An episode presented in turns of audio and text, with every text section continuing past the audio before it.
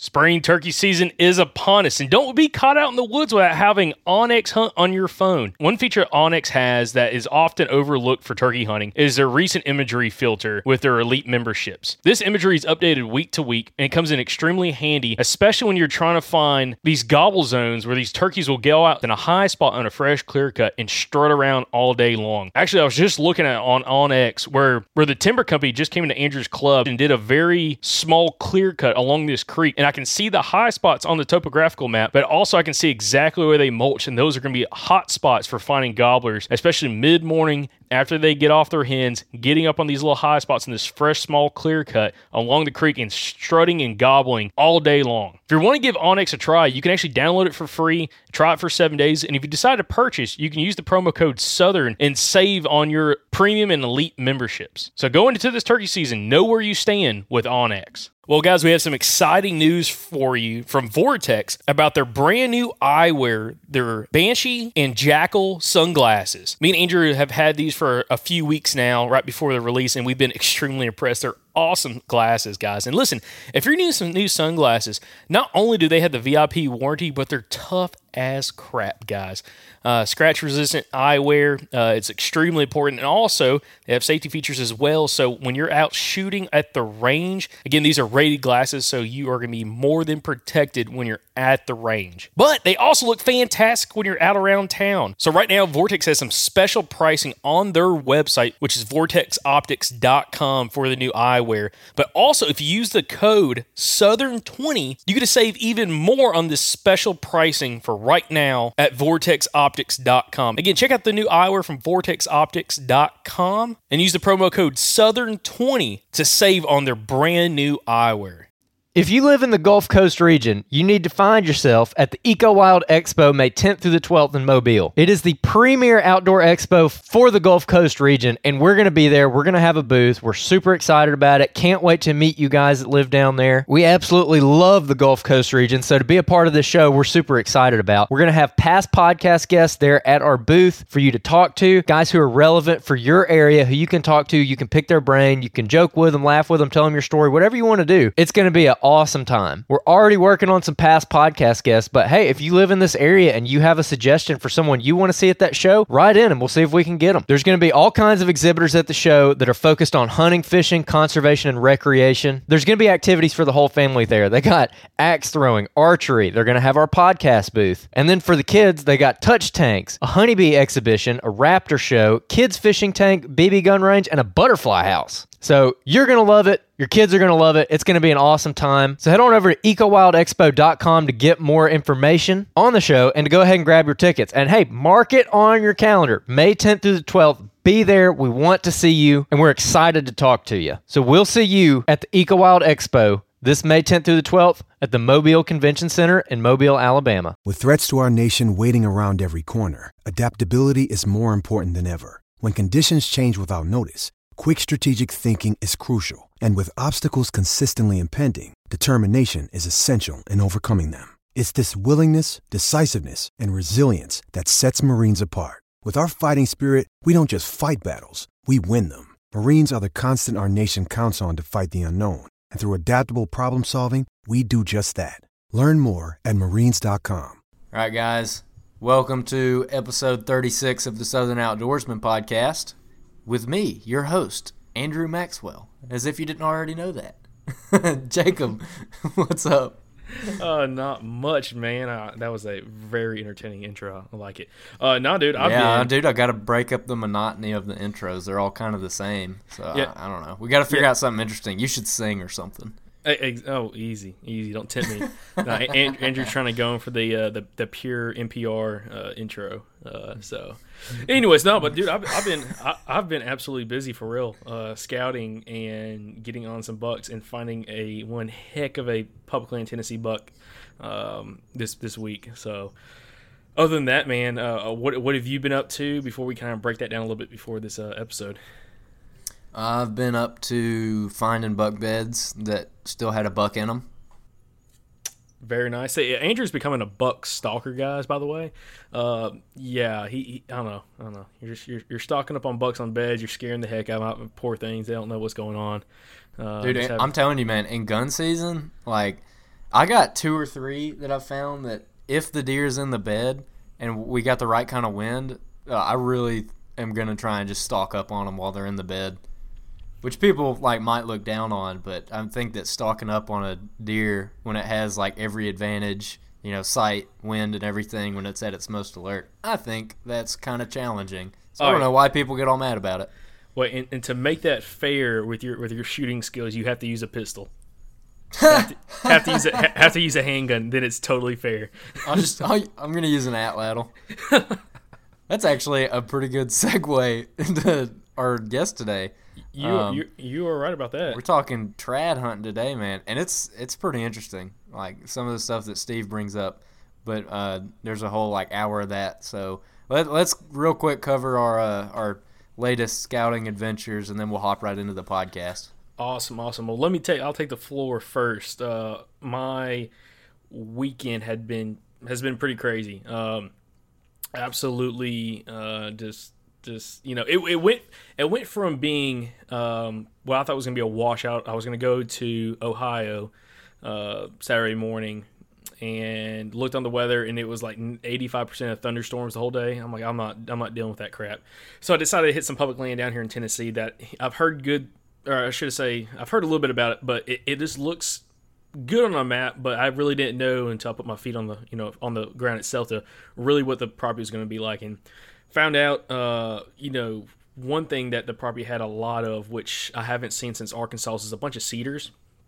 Um, so, so that was one thing kind of not I wouldn't say threw me off, but something I'm definitely trying to get used to again is hunting in and around cedars, uh, cedar thickets, and kind of understanding how the deer like to work through them. Uh, but the first um part of the property I went to, it was probably 90% cedars, 8% hickory, and then 2% other. And that other part of, you know, of that 2%, 2%, um, you know, there was very little oak trees. I found a couple, which the good thing about that is, you know, if you can find those oak trees that, you know, maybe are kind of off the beaten path or someone's not going to walk up on it pretty easily, that might be a really good spot uh, come early season because that limiting food source in there. Plus, you know, hunting around theater thicket, uh, God, I can't talk tonight.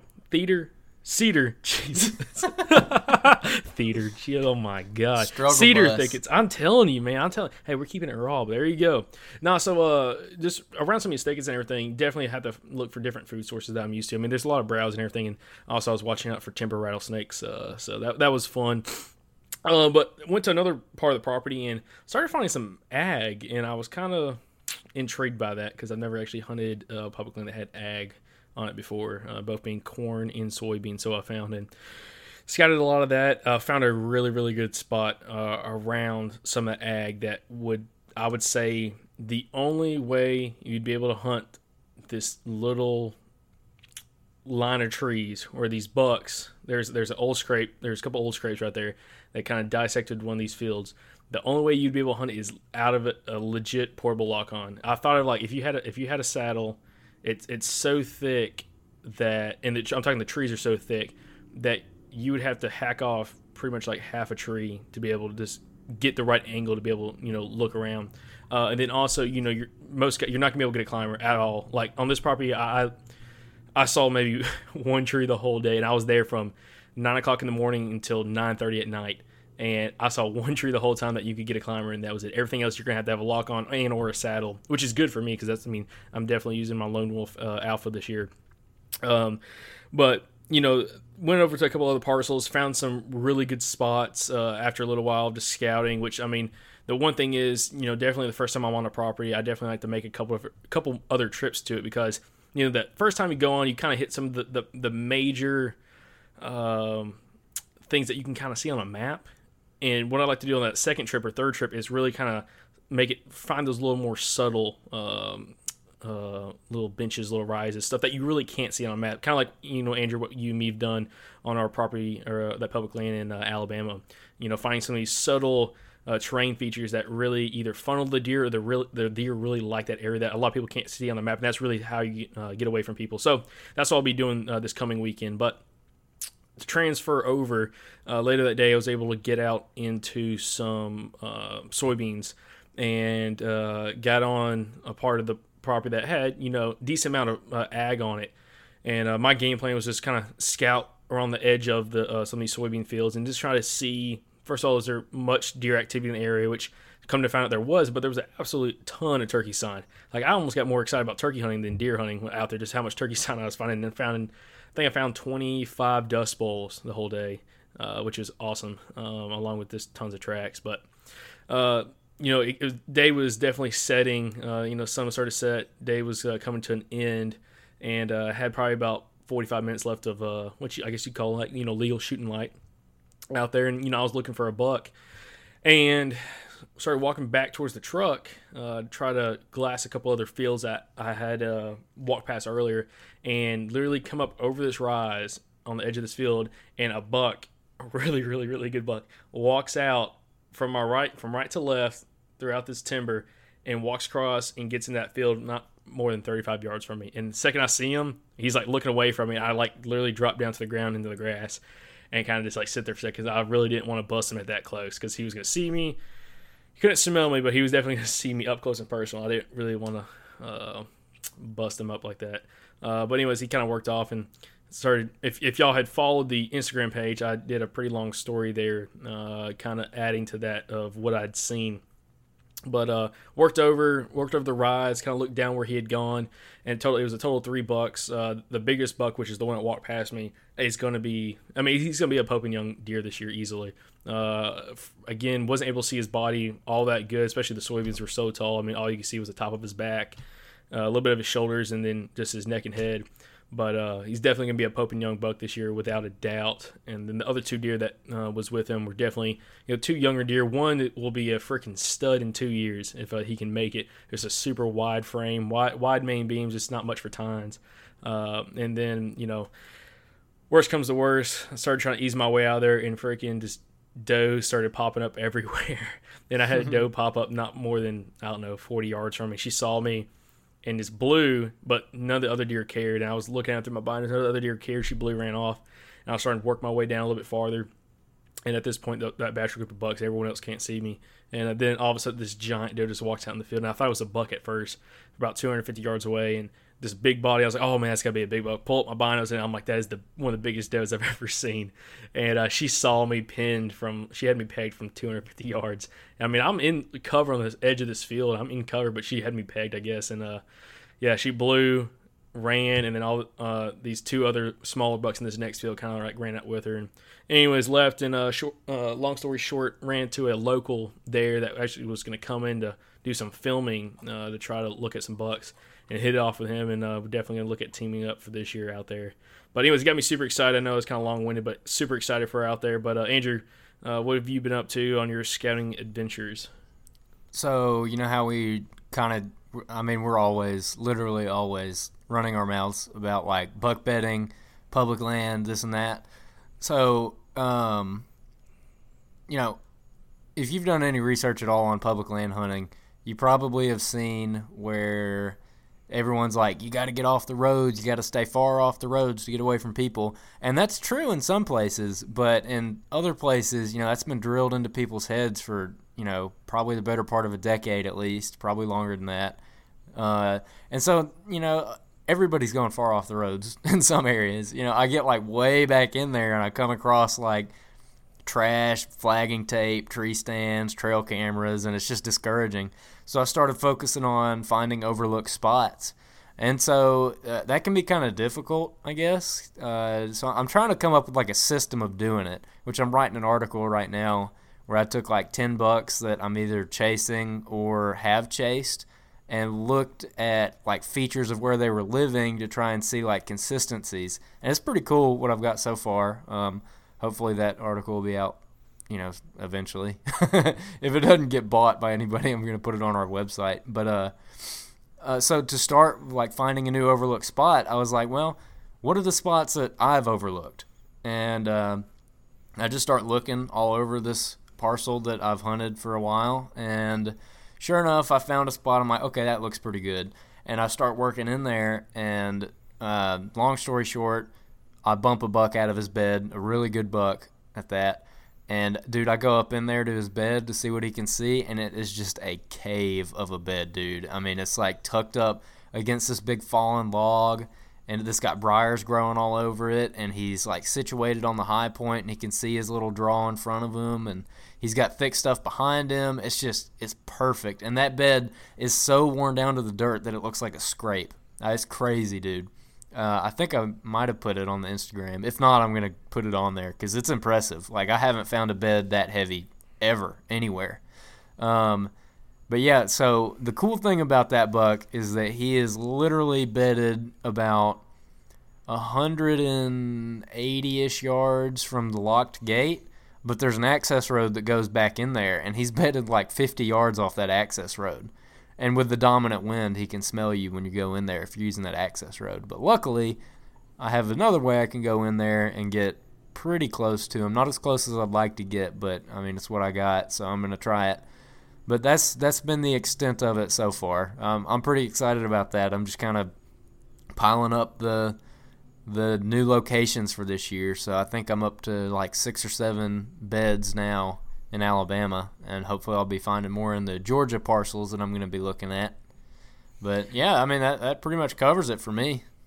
Yeah, the good thing is what you're what you're looking for is you know true big buck beds. I mean, you know, you do we do find a lot of just small, you know, doe bedding uh, beds uh, pretty often where we're hunting, but we're trying to target, you know, like you said, you know, we're trying to target, you know, bigger, older age class deer, and you know, they're very uh, meticulous on where they bed. But once you find out what you're looking for, it's it's a lot easier to find than what a lot of people think. So I know you've had a lot of success lately being able to do that. I know uh, that's something I'm trying to figure out a little bit more of how they're using the train up here in uh, Tennessee. Uh, but hopefully this week I'll be able to get a little better payoff for that, and I got a pretty good area I'm going to be checking out. But that's awesome, man. Uh, and another thing I, I kind of thought about is kind of the tip for everybody out there, which it may or may not work for you, but I think it worked for me up here in Tennessee. Is you know on, on one parcel where I did find a pretty good amount of uh, deer sign uh, was you know the second I got on the parcel, I'm like this is pitiful. Like you know this isn't worth walking through because this how thick, nasty, and it, it wasn't super huntable. Uh, this, it was a lot of cedars, and if, for anyone that knows, it's hunted in cedars. Um, it's hard to get a good tree to. It's hard to find a good tree to get in where you're higher than six or eight feet up, um, especially when the cedars uh, and the cedar thickets are, you know, I'm, I'm not even gonna put an age class on, but you know the trees are you know eight ten inches in diameter, maybe a little bit bigger, but they're just so choked out. It's uh, it's it's hard to find a good spot to uh, set up. But you know I kind of was getting turned off by it after finding uh, um, some turtles going at it and uh, the old, tur- the old, the old uh, turtle rut going on. I'll tell you what, that turtle rut in Tennessee is hot right now. But yeah, actually, like for, for real, saw two box turtles. A male was chasing the female. I'm just guessing. I'm, I'm not a biologist, but male was chasing the female. He literally mounts her and does his thing right there in front of me on camera. Like I, I was like National Geographic's got it all on camera.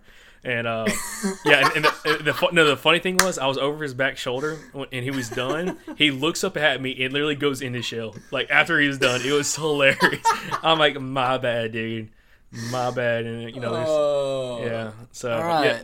But anyways, yeah. Well, the Southern Outdoorsman podcast is the only place where you get the most up to date information on the box turtle rut in Middle Tennessee. yeah, we're, hey, we're, gonna, we're gonna have the. Uh, yeah, we're gonna have the, the turtle report coming at you Oh, live no. next week. That that's a that's a good that's a good way to end this intro because, huh? You gonna Well, I was gonna. I, I was gonna say I was just trying to make my point. I kind of rambled on right there, but what I, what I decided was, you know, it was so nasty terrain. There was a bunch of the uh, that um, uh, stingweed and everything around that I'm like, no one's gonna want to hunt here. Like, there's no point of hunting here. Then I kept thinking, I'm like, I wonder how many other people have thought that gone on here and they'd left the property. So I'm like, screw it. I'm gonna go in deeper. I went in deeper and started finding more signs. So it's just one of those things, guys. If you find a property or find something that looks really nasty, like, oh, this isn't worth looking at try to keep pushing yourself forward and try to get through some of that and i'm sure you're going to find some really good sign and that, that's what happened for me this weekend That that's actually a really really good tip, man. That's good. So yeah, it, i was going to say it takes a lot it takes a lot of uh it takes a lot of uh, mental um uh, effort to be able to do that to tell yourself no we're going to go in deeper. It's hot it's miserable it's thick lots of mosquitoes this and that. You're like oh there's no deer here because you're not seeing any sign. That was my problem. I wasn't seeing any sign you know within half a mile of the road uh, which it was super thick stuff. I mean it took me a while to get through there and finally i broke out and started finding a lot more signs. So yeah like, like you know like you said it's a good tip. Uh, just you know try that out especially if you have a place that you know that might uh, remind you of some area. You know try it out and see how that works for you. Yeah, man. I mean, that's the guy who taught me how to trap. Taught me that rule. He's like, once you think that you found the best thing or that you're not going to find anything else, go a little bit further. And when you think you want to quit, go a little bit further. And it's like every time I'm out scouting, I, I follow that, and it's just it works wonders when you just put in a little bit more effort and you go pursue something that you don't think is worth pursuing. Yep, exactly. But on that note, guys, uh, hopefully y'all made it through our a little long-winded intro this for this week. Uh, and Andrew, I'll let you kind of turn it over to Steve. Yeah, uh, I will say um, we are still looking for buck reporters, which is what we are definitely calling it. Uh, for this fall, we'll be starting probably late August, maybe early September. Still up in the air, but uh, if you feel like being on the show, um, very similar to our strut report, shoot us a message or email or something on Facebook or Instagram or email aloutdoors8 at gmail.com.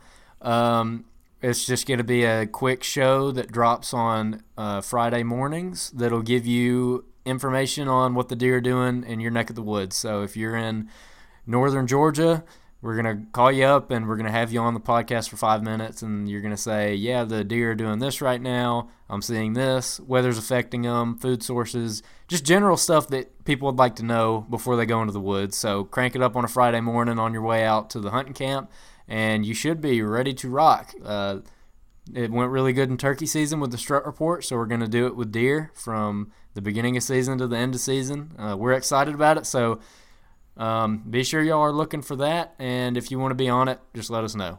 And I took a really long time to say that. So now, here's Mr. Steve Angell of Traditional Outdoors. All right, guys, and today we are with our friend and a fellow podcaster, Mr. Steve Angell of the Traditional Outdoors Podcast. Steve, how you doing, buddy? Man, doing great. Uh, glad to be on the show. I appreciate you guys inviting me to come on and talk with you. I appreciate you coming on, man. I've I've been pretty interested in having you on for a while now. Me and you have talked for probably a couple weeks now, ever since you started up and we kind of discovered each other's podcast. We've traded a lot of information back and forth and helped each other out. And we knew it was a matter of time before we got on each other's shows. But uh, Jacob, how are you doing over there? Doing good, In guys. Nashville. Yeah, do, doing real good. Uh, again, just had a unbelievable scouting trip uh, this past Saturday uh, on some public land in Tennessee, and was able to uh, find a, a, really good bachelor group of bucks, uh, which was which was absolutely awesome. And actually, the largest buck crossing paths with me uh, undetected at about 30 yards, which was absolutely just a blast too, and be able to glass them. So I've had a good time lately. Work's been going well. Uh, so you know, Andrew, how have you been? And have you been doing anything out of the ordinary lately? Well, I scouted. Uh, I guess it was Saturday. Uh, found a really, really good buck bed that had a buck in it, and he hopped up and ran off well, actually, he didn't hop up and run off. He just kind of got up and meandered away. He didn't really know what I was, which is good. Had the wind in my favor, but that was a it was a great bed, man. It's wore down to dirt. I mean, it looks like a scrape. He lays in it so much. But mm-hmm. Uh, Steve, I know that you've been scouting in North Georgia quite a bit, and I've seen that you found some beds and some uh, community scrapes. So, what have you been up to up there? Well, uh, kind of kicked into high gear in with scouting a few weeks ago. Um, I think the first the first images I was texting you back and forth was actually down in uh, some property I, I, hunt in Middle Georgia, about an hour south of Atlanta. Uh, but this past weekend, I was definitely scouting up in North Georgia. I um, new piece of property. I'm actually working on a, a future podcast episode uh, over at Traditional Outdoors with my co-host Nick, where we're going to do some uh, some scouting and some journaling and kind of give a, a, a report on what we found in the area that we're going to, to use for that podcast episode, and then kind of have one later in the year after season to talk about what our results were. But uh, so I did that Saturday um, or Sunday, I think it was, and then after I finished that scouting trip up, I have another um, track of public land that I've hunted quite a bit in the past, and um, went back to some notes from my hunting journal from last year and some bucks that I'd seen at, at a, a good distance um, went back and kind of followed up on where I'd seen that that activity and kind of did some backtracking, found some trails, and ended up locating a few beds and even found a shed along the way. That sounds pretty cool. Yeah, I enjoyed seeing all those pictures, man. But before we go any further, we've kind of alluded a few times to uh, to traditional outdoors, which is your thing. So why don't you just kind of give us in a nutshell what your podcast and everything is all about? Uh, sure, and thank you. Um, so I started traditional outdoors. We've been up and running now for for several months, uh, and it really came about after a lot of contemplation, sitting in a, a tree stand uh, last year over the course of the season.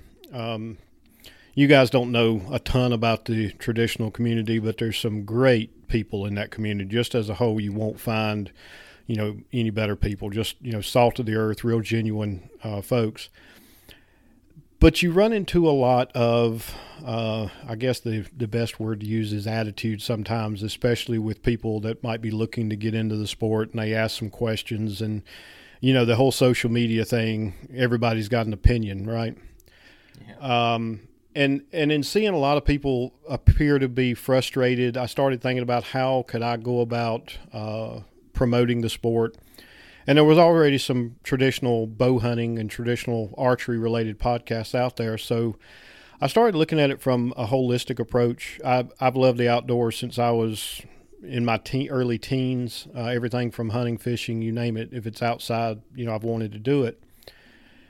And then I started thinking about the changes that I've seen. I've been uh, bow hunting now for 35 years, and the changes that I've seen in the industry um, with a lot of things that on uh, television and hunting shows and so forth. And what I decided I wanted to do was create a podcast where I could talk to people that do things like I do, such as the tr- traditional bow hunting and traditional archery, but you know also bring folks on to talk about you know fly fishing, knife making, camping, backpacking, you name it, uh, and looking at it from a really an old school approach is what I kind of call it, where traditional is more about um, not so much about successes in the field, but the experiences that you that you take away uh, when you spend time outdoors, and you know the the fish and the number and size of the animals that you take is really just icing on the cake. It's it's more about uh, the experiences, and then also general outdoor skills, woodsmanship, getting away from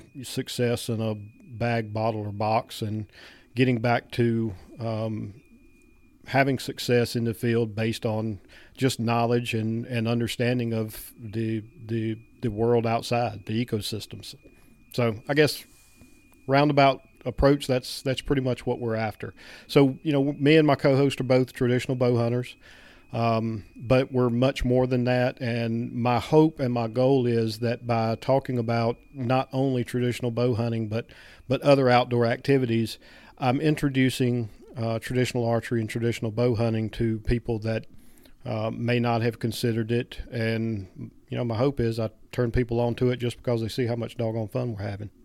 Yeah, that, I like that. And one of those things you said, uh, getting away from like success in a bottle, so to speak, I can really relate to that, man.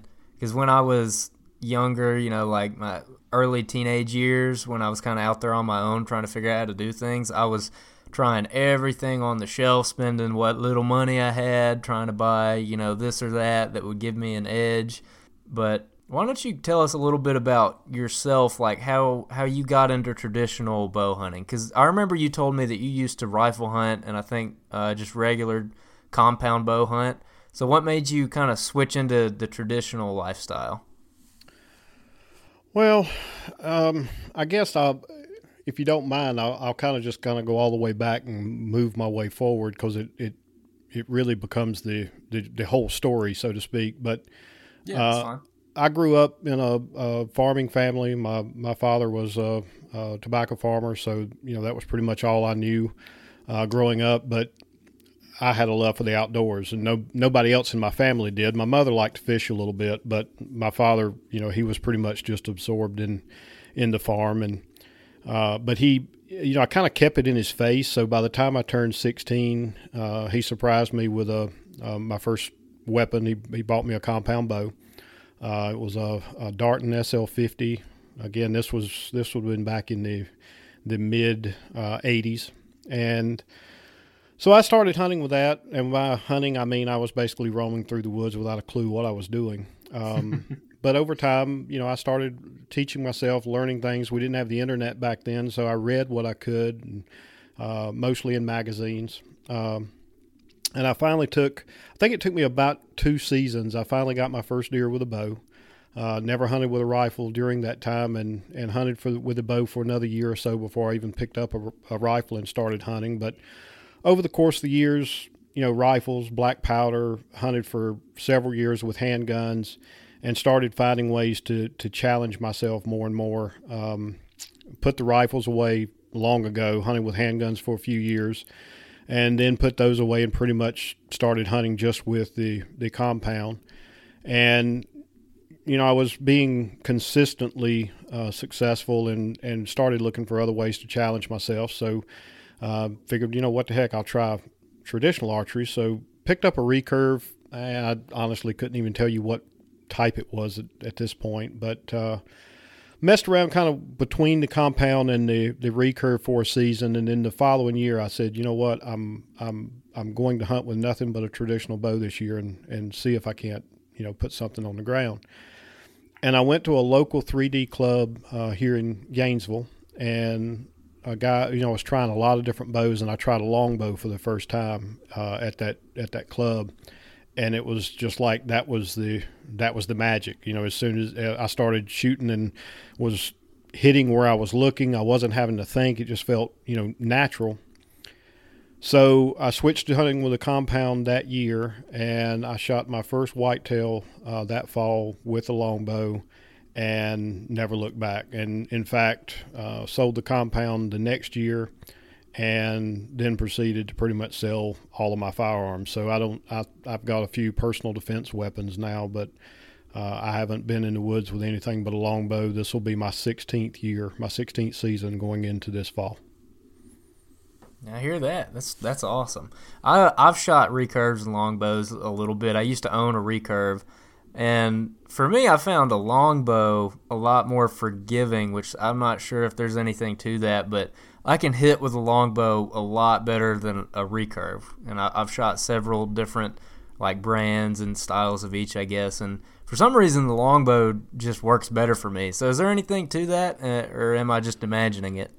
I think it's it's different for different people. Anytime anyone ever approaches me, or if I see a post, you know, on Facebook or somewhere, and they're asking, you know, what I'm wanting to try traditional, what kind of bow should I try? Um, my my recommendation to them is always try to find a local club or a local shoot that you can attend, and go try as many of many bows as you can. Most of the people that attend these uh, shoots are are very proud of their equipment. and They're happy to let you try them. Uh, it's just different for everybody. I was the same way uh, when I first uh, started shooting with a recurve. I could shoot it okay, but it just it didn't click um, until I started. When I picked up a longbow, it just it just clicked. So I think it's different for for each person. But I can tell you, after shooting a longbow all these years, now I can pretty much pick up a recurve and and shoot within a you know I have to shoot a few arrows to get my mind dialed back into it, but I can pretty much shoot either one of them effectively now. So it's I think it's a lot of it's just mental, but ultimately you have to find what works for you. Now, how many guys do you know who are who are making their own bow and hunting with their like a I guess you'd call it a self bow? Would that be what's defined as a self bow? Yeah, so a self bow is pretty much any bow that's crafted from a single piece of wood. So you you basically take a what's called a stave, a section of wood, and you you carve the bow out of that piece of wood. Um, I've built a, or I've I've made a few of those. Um, I've actually hunted with them a few times. I've, I've I haven't taken an animal yet with it, but the local club that we have here, and we have several clubs here in Georgia between our North Georgia traditional and South Georgia uh, traditional and primitive, and then uh, traditional bow hunters of Georgia. There's there's a lot of people uh, in the sport and there's a there's a real good mix of people that are that are um, making their own bows and, and shooting wood arrows. I've I've made arrows from um, river cane, so I mean I know you've you've got a lot of that in Alabama too. But you know you you can cut down river cane and make a very uh, good functional arrow, and the river cane arrows are they're almost, if not as durable as carbon. I mean, it's they, in fact we call it nature's carbon. It's it's pretty tough stuff. Now, now Steve, I'll, I'll say something. You know, I can relate with you when it comes to wanting to challenge yourself. You know, starting out with a compound bow, then moving on to different weapons. Uh, I, have done something similar. Um, I've always liked the idea of challenge. You know, success is one of those things that you know, if success came easy, it, it, wouldn't be as fulfilling as if you really challenge yourself, and that's how I look at it. Uh, I, I, know guys like you know talking about you know like hunting public land. I like hunting public land for the reason of, to me, there's a challenge of really doing it, to trying to learn new properties, learn how to hunt it, and that challenge of going to something that you might not know uh, certain about. Where you know if you had a family farm, something that you had for a long period of time, and you kind of knew where the deer were uh, you know, it'd be very repetitive on how your success could be or uh, could happen as long as you made the shot. So understanding that and understanding how you try and transfer the, through different weapons to kind of give yourself a challenge, I can again relate with that. You know, this year I'd love to be able to. Uh, I'm to try to hunt a decent amount with a pistol uh, that, try to, you know, put that under my belt and be able to harvest a deer with that. I, I think that would be something that really would fulfill me and I could see how you know going from all that to a you know traditional archer or trad trad hunting uh, to really be like the next step up because I mean to me you don't get much more of a, a handicap than using trad equipment uh, and, and, that's something that you know a lot of people like yourself uh, has said that you know once you try and you have some success with it and you, you, see how much fun it is to shoot that kind of equipment you know you, you like you said you know you don't look back uh, so again I can relate with you and I think a lot of other listeners can relate with you on that aspect. Well, uh, Thank you, Jacob. And I'll, I will tell you that it's funny, you know, with each year that passes by that I do this, I personally um, see it as less and less of a handicap. Um, the, the challenge, the challenge is really about getting the animal within, you know, your effective range. Once they're in that effective range, uh, it's game on. I don't, um, I don't even think about, you know, man, I wished I had X, Y, Z. It, it just doesn't even at that point. It's just mechanical. Um, but I, you know, I, uh, you're going through some of the same steps that I went through, you know, 15, 16 years ago. You just you just find ways to challenge yourself. Um, a lot of guys do it with you know trying to find the the the bigger buck or the biggest buck in the area. And for me, sure I love I love to see big bucks. I love I'd love you know I love to shoot a big a big buck. But for me, a lot of times it does you know a, a, a, wise doe is just as just as challenging for me because again that that 15 20 yard uh, buffer that you have to get them inside of it it pretty much puts you on a lay, level playing field with all of them so yeah see i wanted to ask you about that because you're having to get a lot closer than people with a compound have to get. So I cap myself at 40 yards with a compound bow, and it's hard enough to get within 40 yards of a deer, but you got to get within 15 to 20. But on top of that, you know, I'd imagine if you're shooting like a 64 inch longbow, that you have trouble getting it back in a tree sometimes. I mean, it, is that like a big problem for trad hunters when they're you're up in a climber and you can't draw in certain areas because your bow's so big? Um, so it's all about uh, attention to detail. You find yourself thinking about every little aspect of, of your setup, uh, both from a from an animal perspective. You know, where's where where's your best chance to have that animal come within range, but also when you're in the tree. And it's funny you mentioned 64. That's the that's the length of the bow that i am shooting this year and that I shot last year. Prior to that, I was shooting 68 and 70 inch bows.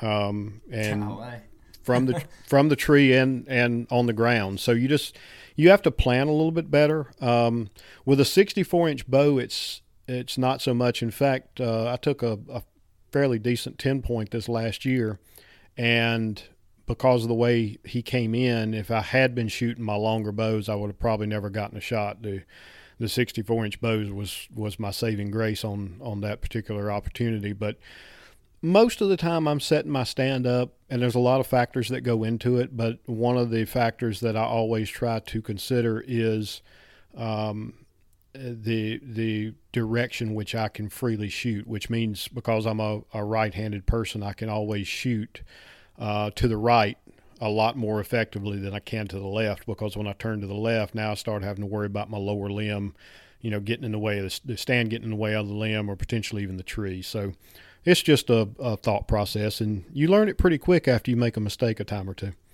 Yeah, that that's crazy. I mean, to put that in perspective, like if you haven't handled like a longbow or something before, it's kind of hard to imagine how big they are. But if you shoot like a 30-inch axle to axle compound, it's it's twice the length of that plus four inches. I mean, they're humongous. so it's a lot different, man. It's a it's a different world. I've hunted with a, a recurve a few times. Back in high school, I had one. I had a a Bear Grizzly 60 pound uh, recurve bow, which was too heavy. Um, but I almost got a shot at a little buck with it off the ground. It was pretty fun, but I, I ended up bringing the compound out more, and I finally ended up selling that bow when I moved to college. I had to get some money, so the recurve went.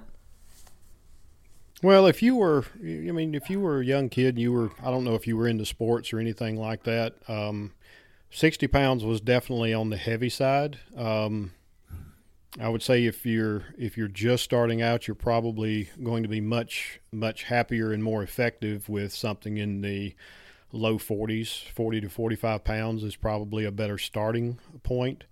Um, but you know everybody's got their opinion on bow weight so we'll we can have that conversation off the air because there's a lot of differing opinions and i kind of i kind of go against the grain on most of them so but if you are starting out you know you you typically are better off to look at something in the in the lower 40s um, just to to learn how to uh, properly you know anchor um, not avoid developing any kind of target panic or snap shooting that kind of thing yeah. So uh, another thing I wanted to ask was, uh, are you seeing that we're having like an upsurge in traditional archery? Like, are you saying that more and more people are getting into it, or is it just kind of stagnant?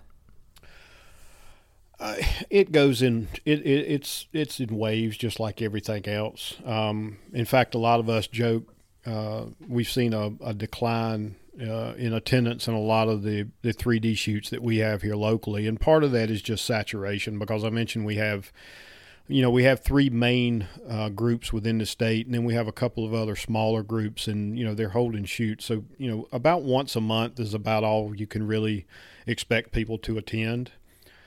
But beyond that, I don't know that we've, I think it's probably pretty, um, pretty stagnant right now. I wouldn't say it's declining or increasing. It's probably just you know a status quo.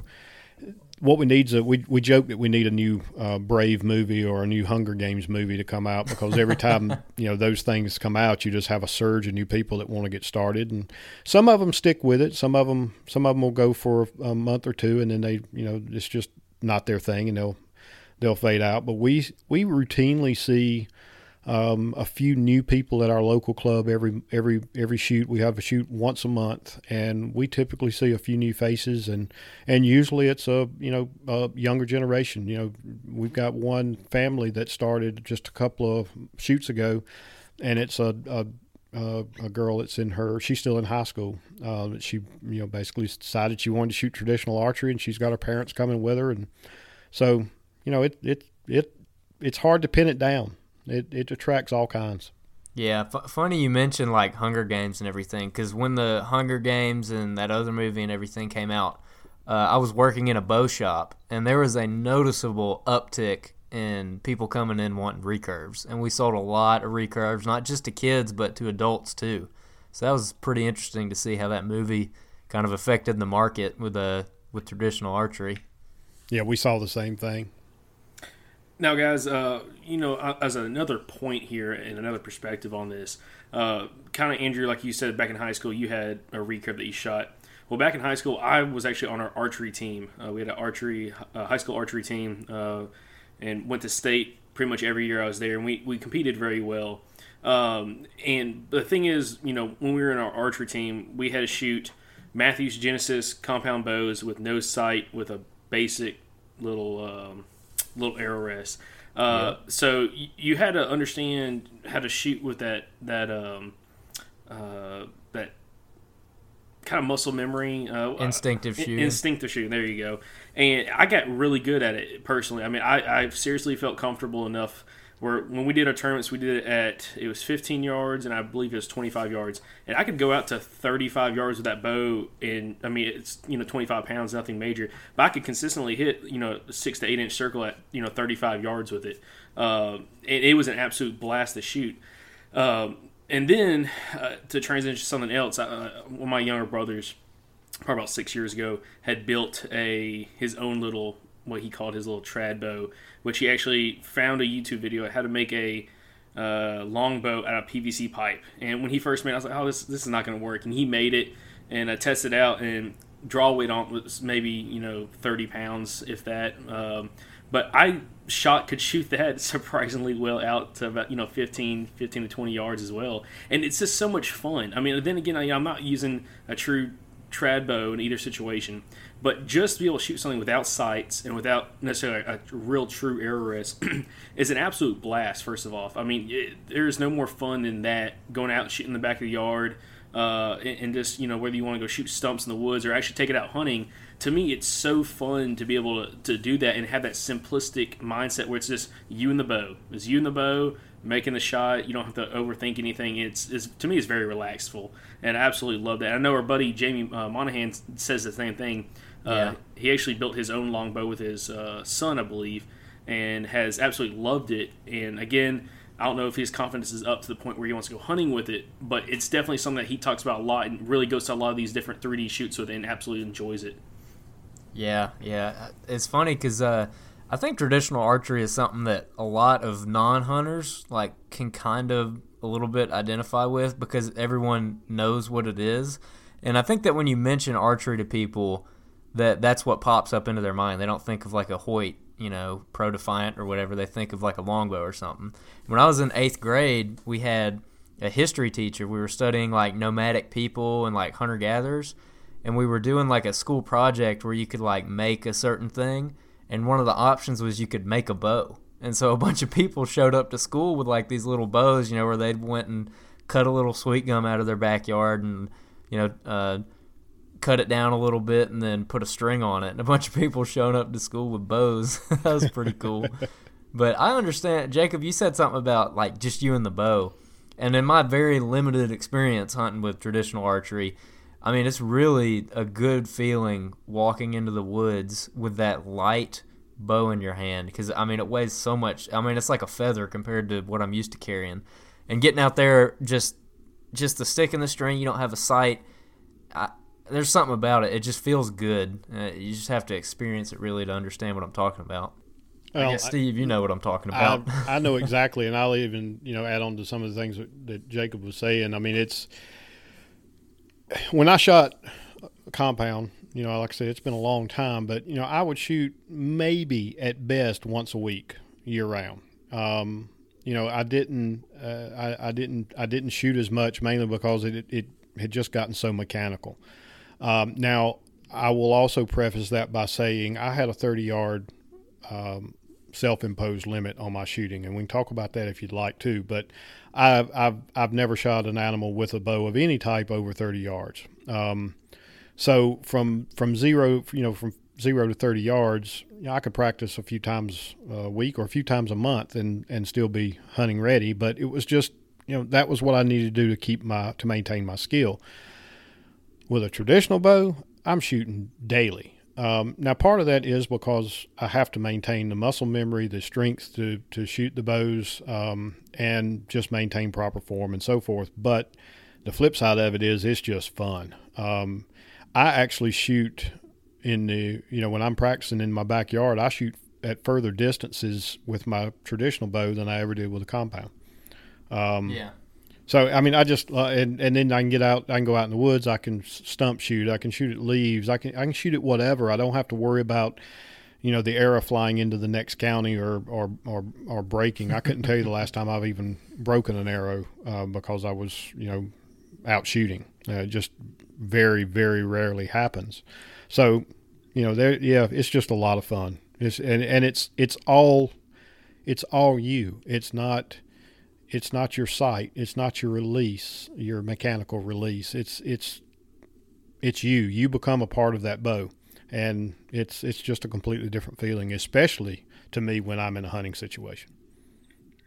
Yeah, one thing I like about it is it, it comes down to the point where you there's nothing else to blame it on. When you have you know a mechanical release, your bow, your sight, rest, all that kind of stuff, there's a lot of you know scapegoats uh, for you know what happened. You made a bad shot on a deer. Oh, you know the fletching hit my rise or this or that, or you know my oh I, you know release didn't you know function as it should have. When you're shooting you know in traditional equipment, you know it's all on you. I mean everything. It is so simplistic on what you're shooting. That's why once you I think once you get it down to me as long as you practice, it's hard to lose that feeling. It's kind of like riding a bike. Again, with that you know that that that saying, uh, but it's just so simplistic. But you know, one thing I'd like to talk about or jump into is Well, this- before you go on, I got to stop you there and just tell you you need to spend a few camp is uh, spend a few f- campfires in a traditional bow hunting camp because yeah, they can come up with all kinds of excuses too. We're we're good at it. so it's, Well, I I guess yeah, I guess you're, that's the point. I mean, any of us hunter, any out, any hunters. out, any outdoorsman and fisherman, hunter, whatever. Yeah, we all got our excuses for Hunters, fishermen, and other liars. Exactly. absolutely.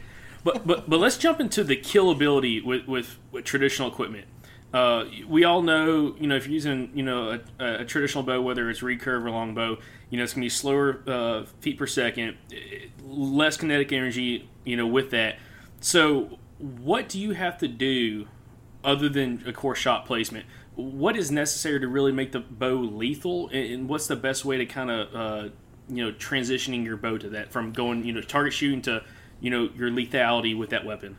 Oh, Andrew, you threw out the KE word. Um, so I'm probably going to say some things that will irritate some of your listeners, but I'm more than willing to talk to any of them and have a debate. Um, kinetic energy is really, in my opinion, nothing more than a marketing term that, that bow manufacturers came up with to to sell you a new bow every year because they added two feet per second to the speed of the bow. Um, that said, hunting with a traditional bow and an arrow is no different than hunting with a compound bow and an arrow from the perspective of how it kills an animal. Um, an arrow kills an animal through hemorrhaging. The faster and more effectively you can cause that hemorrhage, hemorrhaging to occur, the quicker and more humanely that animal is going to expire. Now, all of that said, ask me how fast my, my current setup is shooting. How fast you shooting? I have no idea. I couldn't I tell like that you. answer. I I, that I answer. honestly could not tell you. I haven't shot an arrow through a chronograph in probably seven or eight years. Um, I shoot um, the arrows that I'm going to be hunting with this fall. The arrows that I will be taking me, with me to Wyoming. Um, and I hope you guys are sitting down for this. The the total weight on that arrow is 860 grains. The the point weight alone is uh, 460, I believe. Wait, you're you're shooting a 460 grain broadhead? No, but the total front end weight is Ah, 460 grains. So I was insert. like, dear. I've got John. a I've got a couple of different broadhead setups that I'm actually uh, running this year, but the total weight of all of them comes out the same. Uh, one setup is shooting a 200 grain single bevel grizzly. Um, that's sitting on top of a uh, one piece stainless steel adapter insert. So it's a glue on broadhead like you would use on a wooden shaft. It glues onto a tapered adapter on the front of this adapter that then is also an insert. And then I also foot my carbon shafts with two and a half inches of aluminum arrow uh, for footing because it, it basically makes the arrow indestructible. It will not break. I've put um, I've put arrows from 75 pound longbows that weighed nearly 900 grains into solid concrete that didn't break until the fourth shot at point blank range. So they're they're they're indestructible. But again, that's really, and I'll I'll touch on that in just a minute. Um, but from a perspective of actually being lethal, it's all about putting the arrow through the vitals and having a sufficient cutting surface that the hemorrhaging is quick and effective. I shoot single bevels because of the damage that they do in tissue and what they will do in the case that I do impact a shoulder blade or a bone. Um, and they are they are sharp. Typically, my broadheads, by the time I'm ready to head to the woods with them, I can hold the arrow um, and just the weight of the arrow alone will shave the hair off my arm as it passes by. They're that sharp. Man, Um, that's no joke. Man. no, it's it's not, and it takes a little while to perfect it. Um, I have up until this year, I've never seen a broadhead out of the box that I thought was hunt ready um, of any brand. Doesn't matter. They they typically you know dull just in shipping, just rattling around in the case. They they get dull. Um, but I am trying a, a new broadhead this year. Um, and when you actually receive the broadhead in the package, it's a two blade screw in broadhead. And the, the company actually uses some little soft glue to glue it to the, the packaging so it can't move. And that head, when I took it out of the package, was just unbelievably sharp. Um, but to back up to the, the arrow weight and so forth, um, there's a lot of studies, and in fact, we're actually getting ready to release a podcast next week uh, that gets into some of this around forward of center and mass weight and the single bevel broadhead design and uh, effectiveness when encountering bone. And all of that comes into when I'm when I'm building my hunting setups and my arrow setups to hunt with. Um, you know, again, I don't know the arrow speed that I'm shooting, but it's probably somewhere in the 150 to 165 feet per second range. It may actually even be a little bit slower, but I, I don't really care. But what I do care is if I've got a shot on a steep quartering away angle, I want to know that I can release that arrow and enter the animal, whether it's a deer, wild hog, doesn't matter, uh, as far back as the as the front of the the rear ham, and I can still break the shoulder on the opposite side on exit, basically traveling from one end of the animal to the other.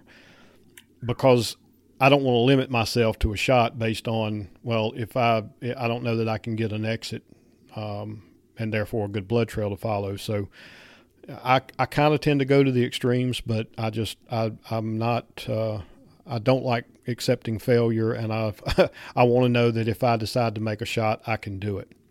Um, and well, excuse me, that I can get enough penetration to get the job done. Last thing, and then I'll go back let let, let you go back and ask any follow up. Um, I mentioned that I shot a nice buck this past year. I was in an elevated stand, and that buck came in. And when I placed the shot from the base of my tree to where that buck was standing, was four yards. Um, I was basically shooting straight down on top of him, and with an 860 grain two blade broadhead, the arrow high, entered high on the left shoulder and exited through the center of the buck's chest, cut a three inch um, slice through the heart, and the arrow was actually embedded so deep in the ground after it passed through him that when the arrow when the buck spun, he snapped the arrow off uh, about six inches um, from the ground because it was still in his chest when he spun, but the broadhead was so deep in the ground it couldn't move in this Georgia clay. God. So um, Wow. they they are effective, and we could also talk about my my antelope from 2016 because that's a whole nother story about penetration. But so I hope I answered your question. I know that was kind of around the world to get there, but um, bottom line is momentum uh, is is more important. Even in compounds, momentum is more important than kinetic energy.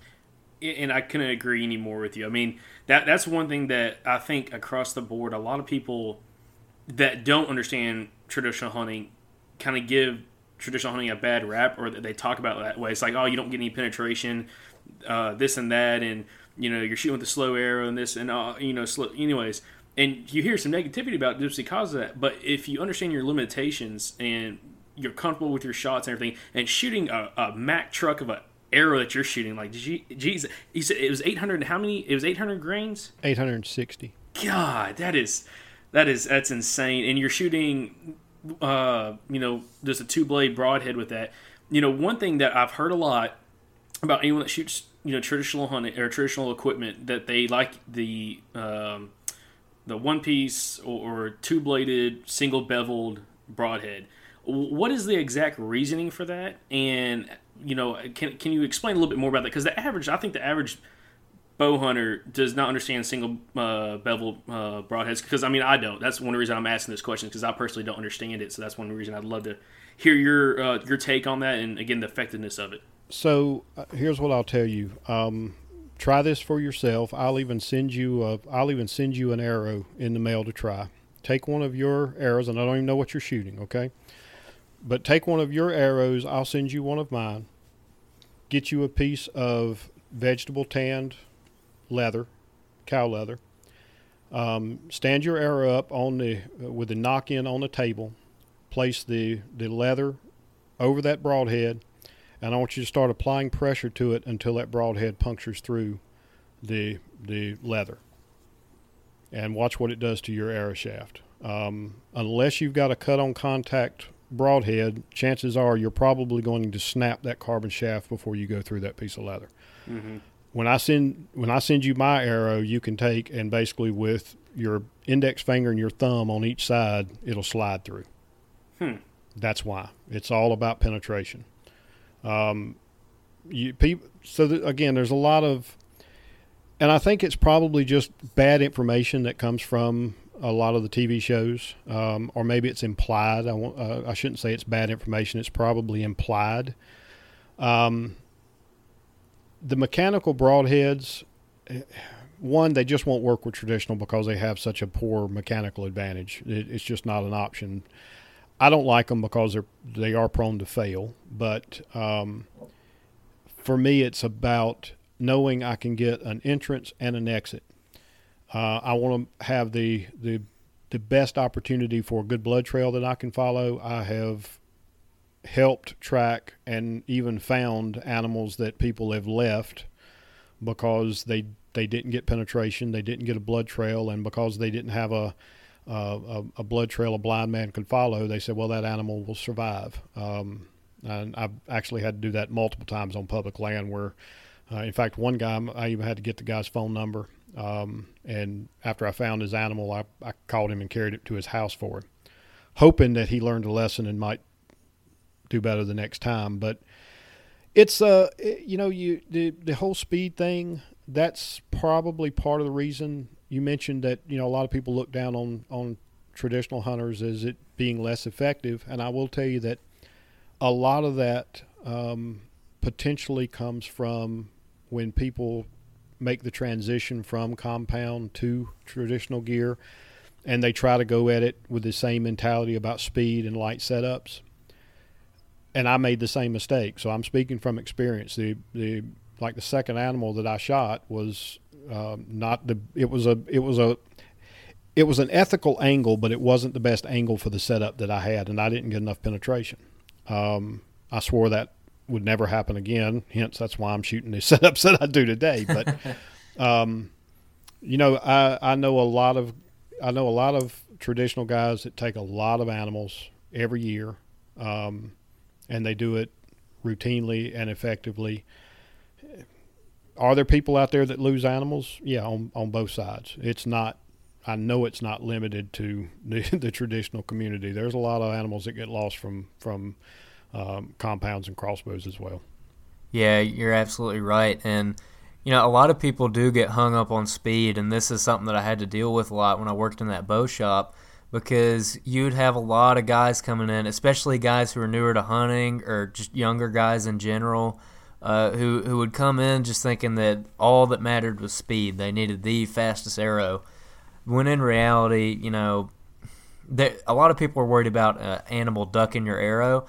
And, you know, 20 or 30 feet per second at 35, 40 yards is not going to make that big of a difference uh, when it comes to an animal ducking the arrow.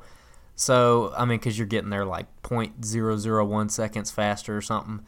But uh, I had a guy come in one time and for anybody who doesn't know, like uh, the average weight of an arrow for a compound is going to be like somewhere in the nine grain per inch area. So the arrows that I'm shooting, I think Carbon Express Maxima red micro diameters, mm-hmm. those things are like 9.6 grains per inch or something like that, somewhere in that neighborhood. This guy was coming in all mad at us because we didn't have five grain per inch arrows. I'm like, are you crazy? Like, why would you shoot something that light? And he's like, well, I'm not trying to knock the animal down. I'm just trying to slice through them. I'm like, yeah, but there's bones in it, man. If you hit a bone, you're you're in trouble.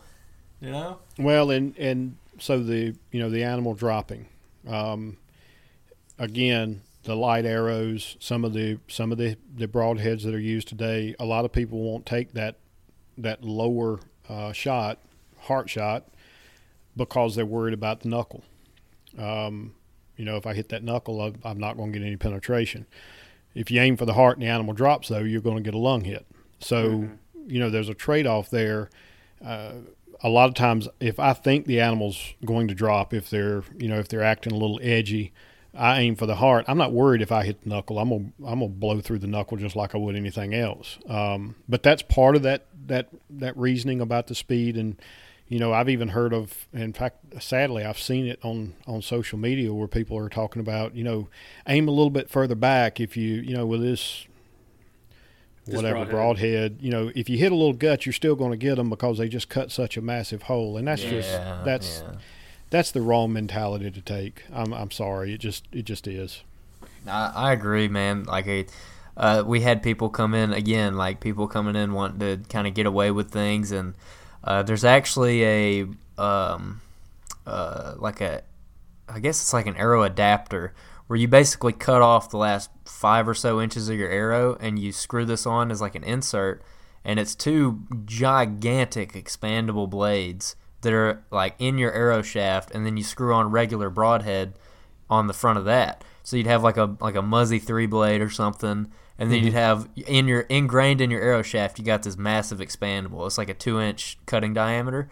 And we had a guy coming in. He's like, "Yeah, man, I I shot a doe right in the guts just to see what it would do, and she died in 40 yards." Uh, it just goes to show, man, that, that people people try to get away with some sketchy things, and it's it's really sad to be honest with you. Well, I will tell you, I have got as far as the effectiveness of the traditional gear. Um, I've got, I know I've got one on film, and I've got a couple of others that I've I've timed. One was in real low light, so you can't even see the the, the footage. Um, it was a, a GoPro that just was horrible at low light. But anyway, um, I've got animals on film that from the time the arrow was released till the time they hit the ground was 15 seconds. Um, and that's that's not a long time. Uh, most most of the animals are recovered inside of 70 yards. Yeah. Well, I'll say something else about just you know when it comes to broadheads. Like you said, like you know, even myself, I, I've gotten you know, you know, six seven years ago, I was all caught up in you know, you got the biggest, baddest mechanical broadhead, opened up the biggest hole in an animal, and this and that, and the the thing about it is, it's not necessarily well. The, the circumference of the hole is is massive, and it, it really hinders your penetration just because it's so wide.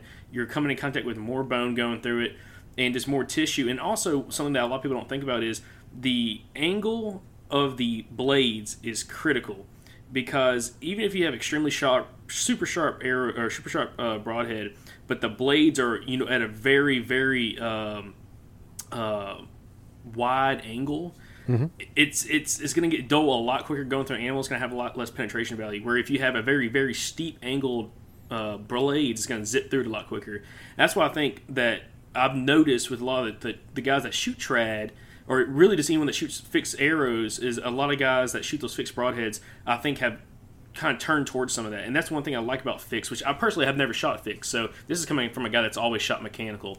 Um, is with the mechanical broadheads, no matter what you're using, they're always at a at an angle that really doesn't make a lot of sense when you're trying to push through some tissue.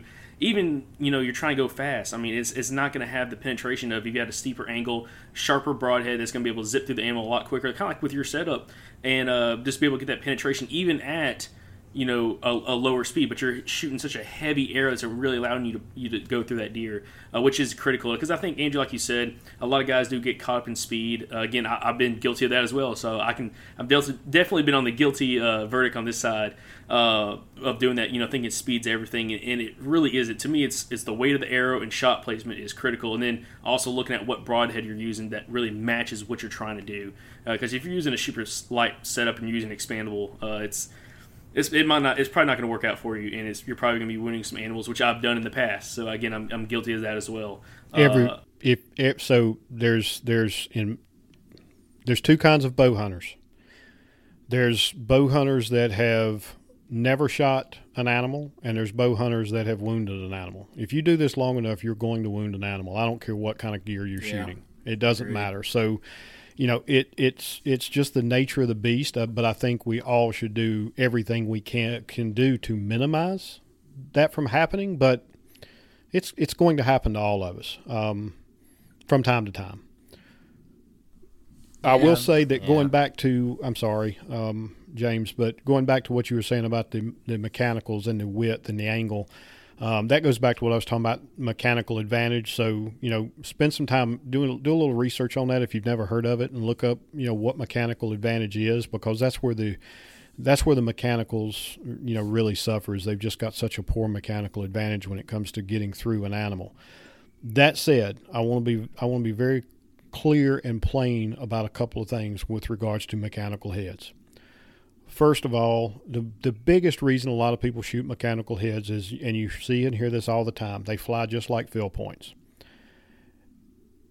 A properly tuned arrow can shoot just like a field point, even if you. I'm shooting a one and a half inch wide head, two blade head, and I can shoot that from my bow, bare shaft with no feathers, out to 30 yards, and I can still hit within a six inch circle consistently.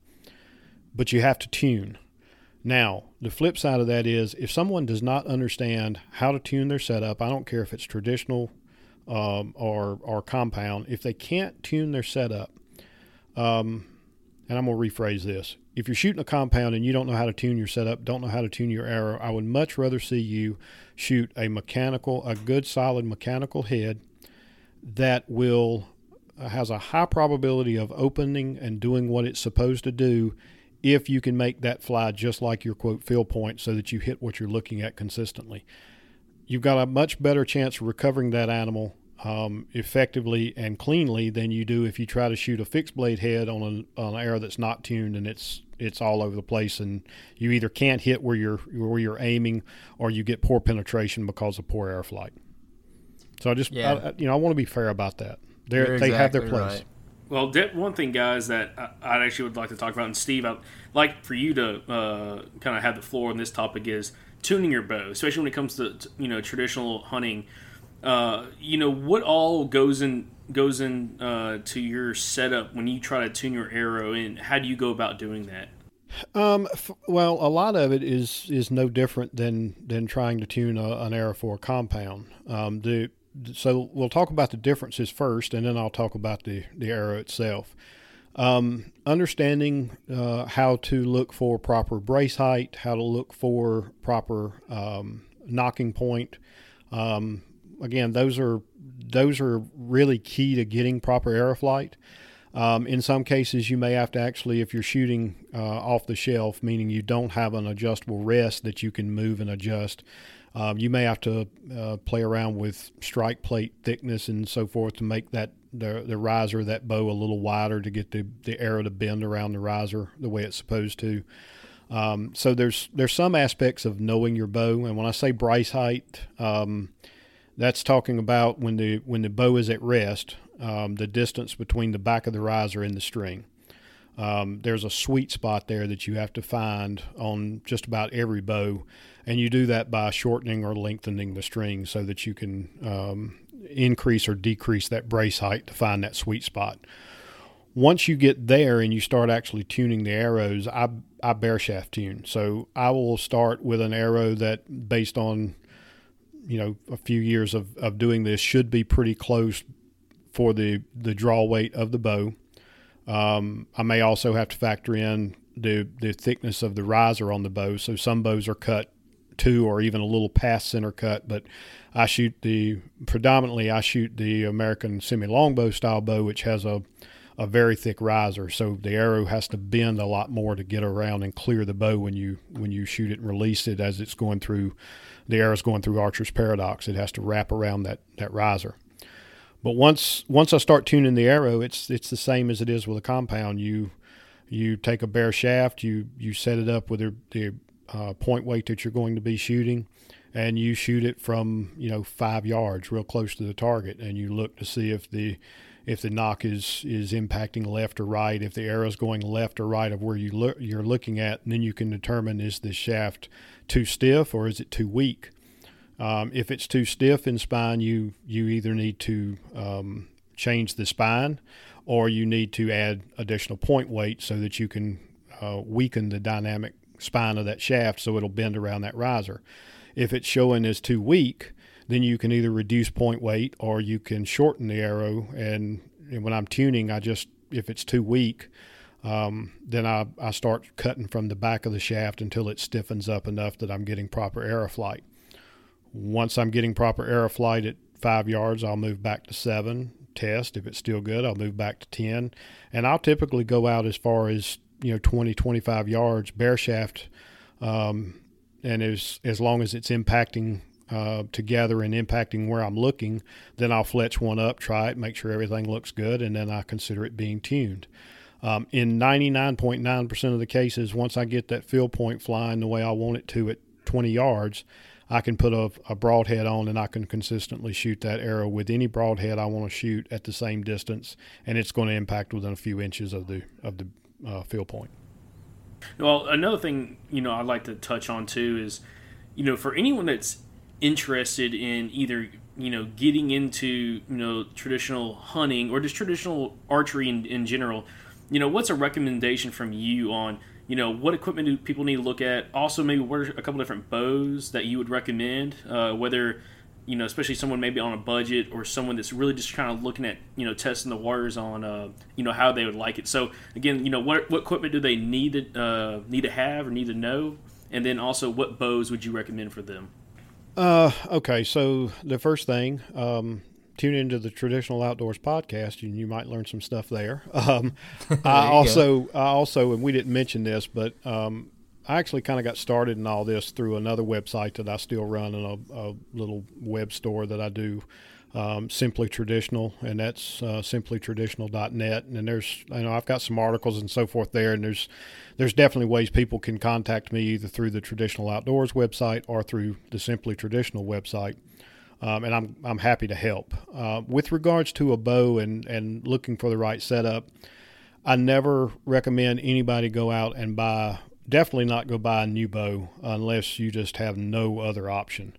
Um, usually, you can find a, a, local club or a local organization that um, has a maybe a regular shoot, you know, once a month, or maybe it's just once every few months. But you can usually track some people down that are nearby that are already in the sport and they're more than happy to let you try to shoot their bows. So, like I said before, some people just gravitate towards longbows, some people gravitate towards uh, recurves, and then there's the hybrid longbow that's kind of in between a, a, a longbow and a recurve. And, you know, different bows just shoot differently for different people. Um, but I would highly recommend trying to find a mentor. Um, you can do some research online. I would I would tend to steer people away from trying to ask questions on social media just because everybody's got an opinion and you just get overwhelmed. And that's not saying any of the uh, advice or opinions you get may be wrong. It's just they're they're so varying you can kind of get overwhelmed and not end up more confused than when you started.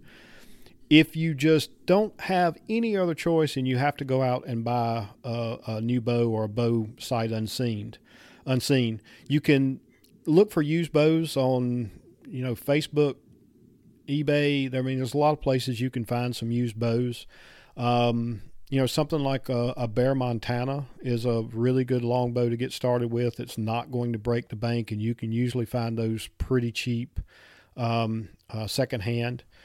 Uh, That's what Jamie Monahan has. Our friend we referenced earlier, he has that Montana longbow. Yeah, and they're they're great bows. They're indestructible. Um, they're you know they're they're not uh, they're not an ugly bow, but when you get in some of the custom bows now, you're going to spend a lot more money, and they're they're probably a bit fancier looking, but you know they they shoot an arrow. I mean, it, it's uh, there's nothing wrong with that Montana. Um, from a recurve perspective, a really good and and cost effective. I don't like using the word cheap. Cost effective option is. Uh, uh, a bow called a Sage. It's made by Samick. So a Samick Sage is is very cost effective and it's a great starter bow. And I know a lot of people that that, that hunt with them. So there's a lot of options for getting into the sport for you know a couple hundred bucks. You don't have to spend a ton. Um, if you get hooked into it, you know, and then you start wanting to buy, you know, have a, a custom made longbow made, then you can, or a custom made bow of any kind made, you can spend anywhere from six hundred to nearly two thousand dollars on a custom bow. So, uh, but definitely you know make sure that's something you really enjoy and you want to do before you you go spend a lot of money because you just don't have to. All right, well, perfect. Well, that's again, that's something that I'm definitely interested in, just because I think that would be something at least fun to kind of re regenerize uh, or re-energize. Um, you know, my love for archery. Uh, just to be able to go out there, you know, in the backyard, you know, shoot, you know, work up my confidence to maybe one day be able to go hunt with it, but at least be able to go out there and just enjoy shooting because I, I enjoy shooting my compound bows, but it's one of those things that after a while it gets so repetitive. It, it's it's one of those things like I, I definitely don't like to go shoot stumps with it. Uh, I've done it before and, and have lost arrows. Uh, and Launch it- one into the stratosphere. it, it, well, it, it's just it's just again, it's more complex, and it's something that I'm not going to do that kind of stuff with. I'm going to shoot at a target, done with it. Okay, I'm going to go put it up. With big deal. Where like a longbow. Uh, you know, I actually had a neighbor growing up, and he had one, and he would literally, we'd go in his front yard, and they'd have, uh, you know, like they had a big pine tree in their front yard with real big pine cones. He'd put pine cones out in the yard, and he'd shoot them with his longbow, at, you know, whatever distance. He'd just throw them out there and just walk walk off, and we'd shoot at them. Uh, and it's like stuff like that. I mean, to me, it's so much fun. It's something that you can get kids into. I think relatively easy. Uh, you know, a yes, lot of absolutely. yeah, a lot and a lot of schools now are now having archery uh, teams where they're using traditional archery equipment. A lot of them now are using the compounds just without sights and uh, everything else or releases. It's again, but still uh, instinctively shooting. But it, it's something that definitely it can get new people into the sport of archery along with hunting. Because again, a lot of archers become hunters. It's you know sometimes it's the other way around. Someone gets into archery because they want to go hunting, but a lot of times it's the other way around. And I think they can really fire up someone's love for archery and then get into the outdoors through that. You're I- exactly right. I agree hundred percent, and I will tell you both. Um, so if you if you ever want to just hop in a car and and and head up to uh, North Georgia, I know it's I know what it is for for Andrew. I'm not sure about you, Jacob, how far, but we have a club here. Um, you guys would probably want to come up on a on a Saturday, spend the night, and and come and shoot with us on a Sunday. And I promise you, you'll have more fun than you ever thought about having with a bow in your hand. We we do that pretty much every uh, first Sunday of the month outside of, of bow season. So keep that in mind for next year. We're we're right on the heels of, of archery season right now, so um, you probably want to you know stick with what you're already used to. But you know after hunting season, early next year, January, February, plan on making a trip up here. I think you'll really enjoy it. Yeah, I'm I'm definitely gonna give it a try, man. Because I, I don't know what it is, but I keep getting like lured back to traditional archery, especially since you started your thing up, and I've been listening to your show. It's just like deep down, I know that I have to do it, you know, and it's just like a matter of time before I get back into it. But um, I'm definitely gonna be making a trip up this fall to uh, hunt some bears with you. And you're welcome when it. Just let me know when you're coming. Um, and heck, I've got I've got enough bows. You could you could probably shoot one of those while we're sitting around the truck during lunch or something if you wanted to. But but yeah, you and you and Jacob both are welcome to come up here, and we'll. Uh, I've got uh, within within an hour of my house. I've probably got somewhere in the neighborhood of a couple hundred thousand acres of, of public land. So um, bear is bear is something of a uh, an opportunistic species for me. I don't ever directly pursue them, but I've I've had some pretty pretty close calls with, with bears as far as getting a shot while while deer hunting, but just hadn't hadn't quite had the right opportunity to, to release an arrow yet. But hopefully this year. Yeah, Well, yeah, this year could be the year. Exactly, and I was gonna say uh, I, I will definitely be coming down if Andrew comes up, but uh, I will definitely be running a camera. I won't be, be behind the bow, but I will be uh, be behind the camera for that hunt because I think that's gonna be a good time. Uh, I, you know, you know, bear hunting is one of those things I'm definitely interested in, but I'm gonna let Andrew take the uh, the lunge first and see how it goes for him, and then uh, we'll we'll go from there. Just because my fall is looking like it's gonna be extremely busy with Kentucky, Tennessee, Alabama, and Ohio. But um, Jeez. but well, before we wrap up this episode, we, we gotta we gotta bring up Wyoming, uh, Steve. I, I'd love for you to talk about, you know, first of all, I, I know you mentioned earlier about your antelope hunt you went on. I want you to talk about that, and you were going to bring up something about penetration on that animal, and then let's uh, kind of talk a little bit about uh, your mule deer hunt in uh, Wyoming this year. Sure. So, um, some some people that may listen to this that have also listened to our our podcast. Some of this may be repetitive, but um, so I'd wanted to hunt antelope uh, since I was a, a teenager. Uh, one of the first animals that I read about in I think it was fur fishing game at the time was you know was hunting pronghorns, and I put it off for way too long, 34 years. Um, and uh, a good friend of mine, we we had a conversation to decided we were going to go, and this was in 2016, and we hunted antelope in Wyoming. Um, and it's kind of funny how it played out. The uh, when the the gentleman that carried us out to our blinds the opening day, uh, we were hunting over water holes, and he carried us out to the blind. And one of the first things he asked us was, "Have you know, have either one of you hunted antelope before?" And, and I told him I had not. And my buddy Tom said, "Well, I have, but I've never I've never taken one." And um, he said, "Well, whatever you do, um, do not hit them in the shoulder." Said, "You know, we have we have hunters every year. Just you know, every now and then somebody will hit one in the shoulder, and you just you don't even bother looking for it. You're not going to find it." Said, um, "In fact, I would much rather you you hit the animal a little back." Um, because the prairie, they're not going anywhere. We, you know, we can track it, we can find it. Um, so just you know, try to avoid the shoulder. So you know, okay, sure enough. And I get to my blind that morning, and put all my gear in the blind. Was planning on staying there the the entire day. And you know, I, I looked out across the prairie, and it was all you know foreign country to me. And I'm sitting there thinking, man, it's going to be two hours before I see anything. I can see for you know ten miles in any direction. and so I, I took the time to actually just pace the what I thought would be the furthest shot I could make, which was about 26 yards. And then I went and got back in my blind, and I started getting my my gear out. I had a camera with me and so forth. And I look up, and there's there's two antelope drinking in the water hole, and I'm like, where did they come from? It I mean, it wasn't 15 minutes.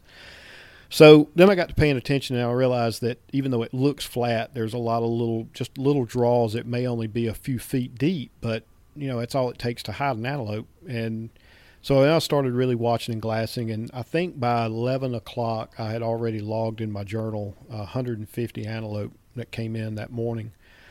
And I, I, had a little sequence where I'd look around the different little peepholes in this blind, and I spotted the buck that I ended up taking about a 100 yards out.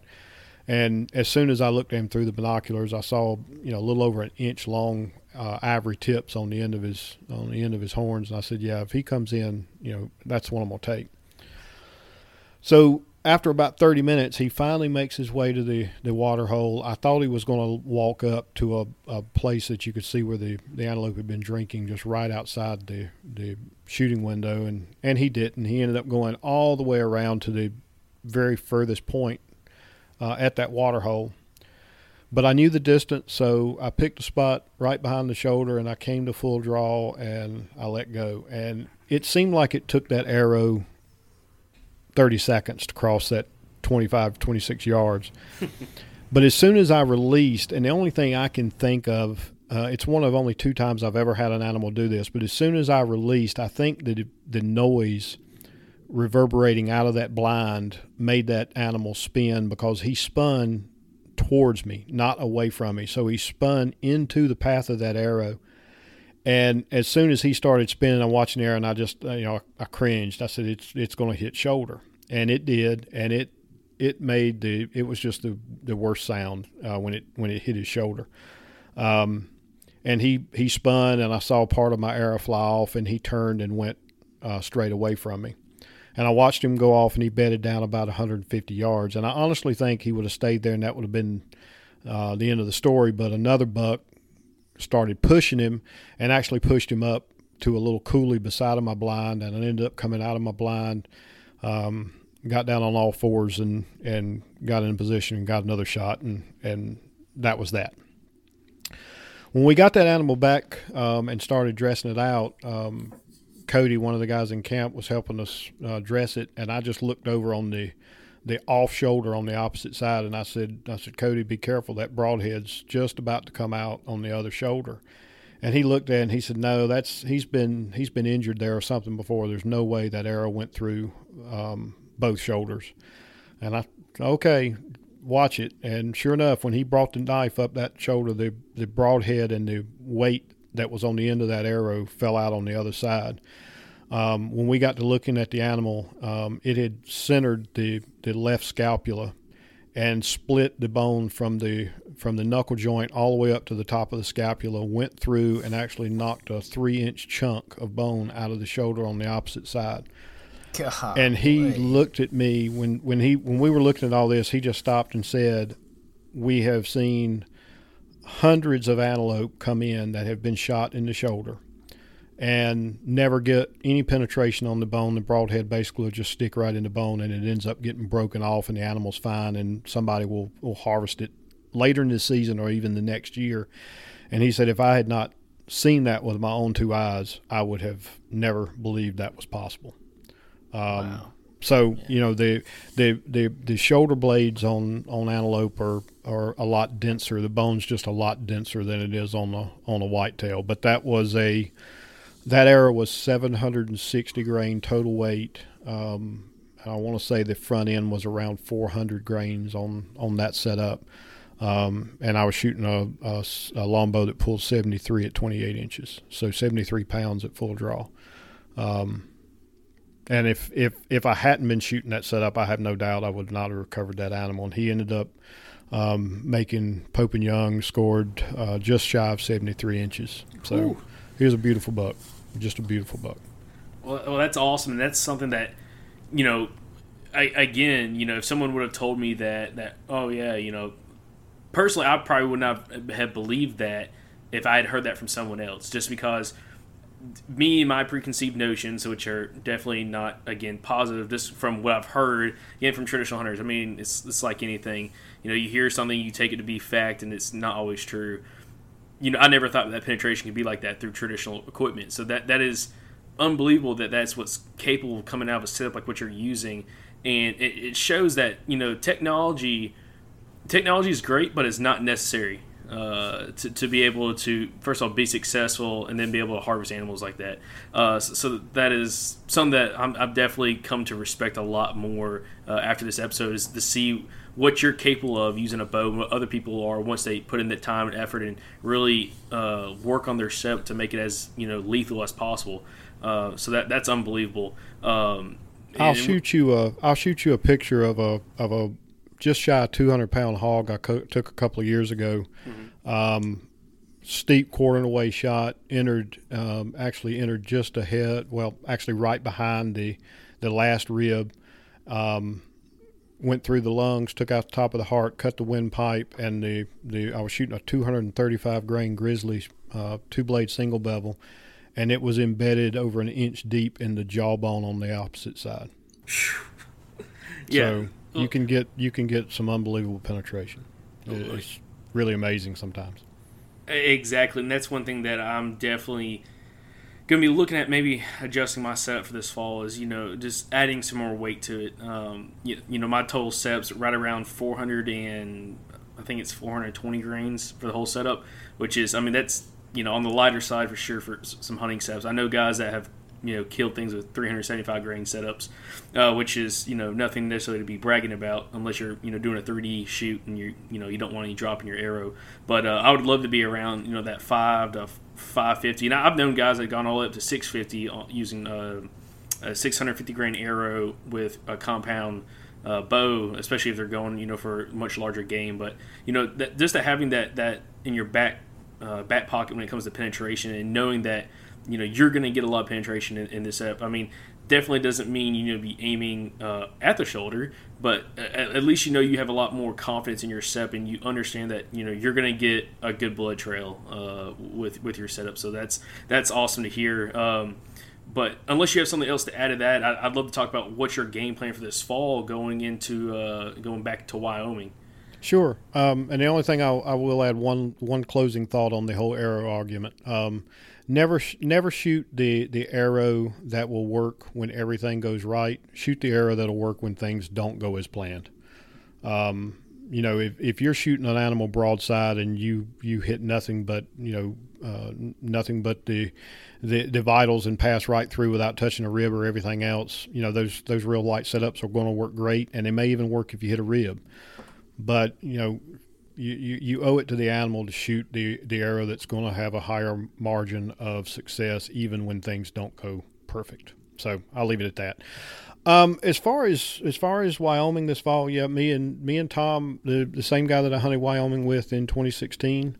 Uh, we're headed back to Wyoming this year for mule deer. We tried to draw uh, an elk tag, but we we weren't successful. I don't think either one of us really had enough uh, preference points built up at this time. But uh, we're going to kind of use mule deer as a, a good primer for uh, doing some some backcountry hunting. We're actually planning on um, parking at a trailhead on the 31st of August in the morning, uh, hiking our our gear uh, in, setting up camp six to eight miles in. Um, we're going to be hunting in the Bighorn, so we're in you know Region Y. Awesome. And um, we'll be we'll be camping about six or eight miles in, and and you know heading out each morning to to glass from that camp.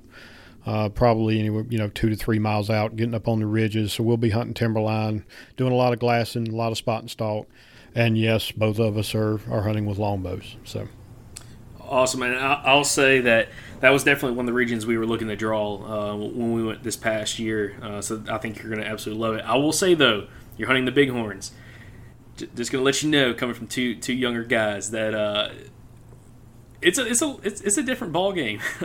Hiking through the mountains, and uh, you might want to plan for twice the di- however long you think it would take you to get down, you know, six to eight miles down here. Mm-hmm. At least double that. I mean, because it's it's unreal. Uh, it, it, blew us away on how long it took us to get into you know some of our spots. Just you know, only a couple miles, but God, when it takes you five, six hours just because the elevation gain is just, it's unreal, but it's absolutely beautiful country. And thank God you won't have to worry about grizzly bears and the bighorns. right. Yeah. Yeah, and that hike we had, that was a death march, man. It was bad. we're and that's one reason we're planning on getting there early. So we're going to drive through the night um, on the 30th, and you know try to be there early in the morning uh, the day before. Uh, I'm trying to do anywhere from uh, uh three to four times a week uh, you know four to five miles with 60 pound pack. So I know it's going to be different, but I'm I'm trying to I'm trying to get myself in pretty good shape. So hopefully uh, my buddy's Tom just just got back from Africa and he's he's loaded down with work. So I'm I'm hoping he's going to be able to keep up with me. He's he's several years younger than I am, so I'm I'm kind of hoping I can. What, what's the matter with you, old man? Keep up. We'll, we'll see how that goes. exactly. I, I, mean, you're. I'm sure you're going to have a blast with that, and I'm really excited to see how that goes for you guys.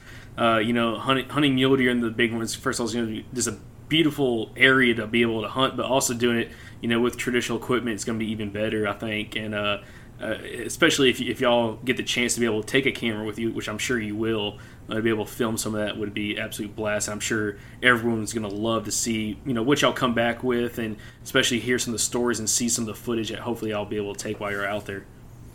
We are planning on, or I'm planning on carrying a uh, still camera. Um, not sure about video yet. Definitely a, a small camcorder, maybe a, an action camera. Uh, we'll also, I'm going to be carrying a digital recorder, so we're actually going to try to record we're planning on trying to do about 20 minutes every night just to recap of the day and release that as a podcast. So, you know, we're going to try to catalog it pretty good. Ultimately, you know, like I said, we're treating this as somewhat of a learning experience and we're going to, we already know we're going to have so many great experiences while we're out there you know, if, if we manage to, to get a, a, a, mule deer on the ground, that'll just again that'll just be icing on the cake. It'll be a it'll be a trip that we'll remember for a long time, regardless of of uh, whether or not the the animals cooperate. We'll just have to wait and see. Yeah, man, I'm I'm excited for y'all. I can't wait to see what it what that place yields for you guys. And I know that uh, the trip that me and Jacob took up there to the mountains was just life changing. It was really, really, really a cool experience, and I I can't wait to see what you bring back, man. Whether it's just a story or or some uh, mule deer meat, but I guess we'll see. But guys, we need to wrap this one up. So, uh, do you guys have any concluders, or are we good to go? Uh, the only thing I'll say is I, I, I have gone back and that was actually what, what kind of attracted me to, to your your guys' podcast was the the uh, Western episodes, the the Wyoming episodes that you did uh, a few months back. I listened to all of them and, and really good stuff. Really appreciate y'all putting that information out there for everybody. Thank you, man. We we really appreciate that. That's a series we worked hard on and we got some uh, good feedback on it, so we're glad we could help people. That's all I have. Just I really appreciate you guys bringing me on, and now we now we got to figure out a, a time and a place to, to get you guys on, on our show, and we'll talk a little bit more traditional from uh, from your guys' perspective. Sounds good to me, man. Well, thanks everybody for listening, and uh, we'll catch you next week. You guys seem to really have enjoyed over the last year where we've went to a Q&A format every Thursday on the show where we answer some listener questions. Now, some of the most common ones that we get have to do with gear, but also how to find a good hunting buddy. You know, I'm really lucky to to have a hunting buddy like Jacob. We've been on a lot of incredible hunting trips together over the years, and it's just nice to have somebody that you know is always down to go on that that trip that you've always wanted to go on, or or who'll wake up at three o'clock in the morning and go get that gate before someone else does on public land with you. Whatever the case may be. And like I said, we get a lot of questions on how do you find you know a group of people who enjoy that same thing, so you can kind of network and make some connections. The Mobile Hunters Expo is the place to do that. Y'all heard us talk about it last year, and guess what? This year it's happening in Dalton, Georgia. We're going to be there June 28th through the 30th. We're going to be there all three days. We're going to have a booth. You can come talk to us. We talked to a lot of you guys last year, had a ton of fun. So looking forward to that again. But guys, I'm telling you, this is the place to come network. And there's going to be a ton of you guys there. A lot of Southern Outdoorsman podcast listeners are going to be at this show. And actually, Friday, June 28th, there's going to be an after hour social after the expo. So what better place to go kind of intermingle, hang out with a bunch of like minded people, and probably pick up a couple new hunting buddies. So you guys don't miss it. It's June 28th through the 30th. I'm telling you, if you listen to this podcast, this is an event you need to be at. Now, we'll see you guys at the Mobile Hunters Expo June 28th through the 30th in Dalton, Georgia.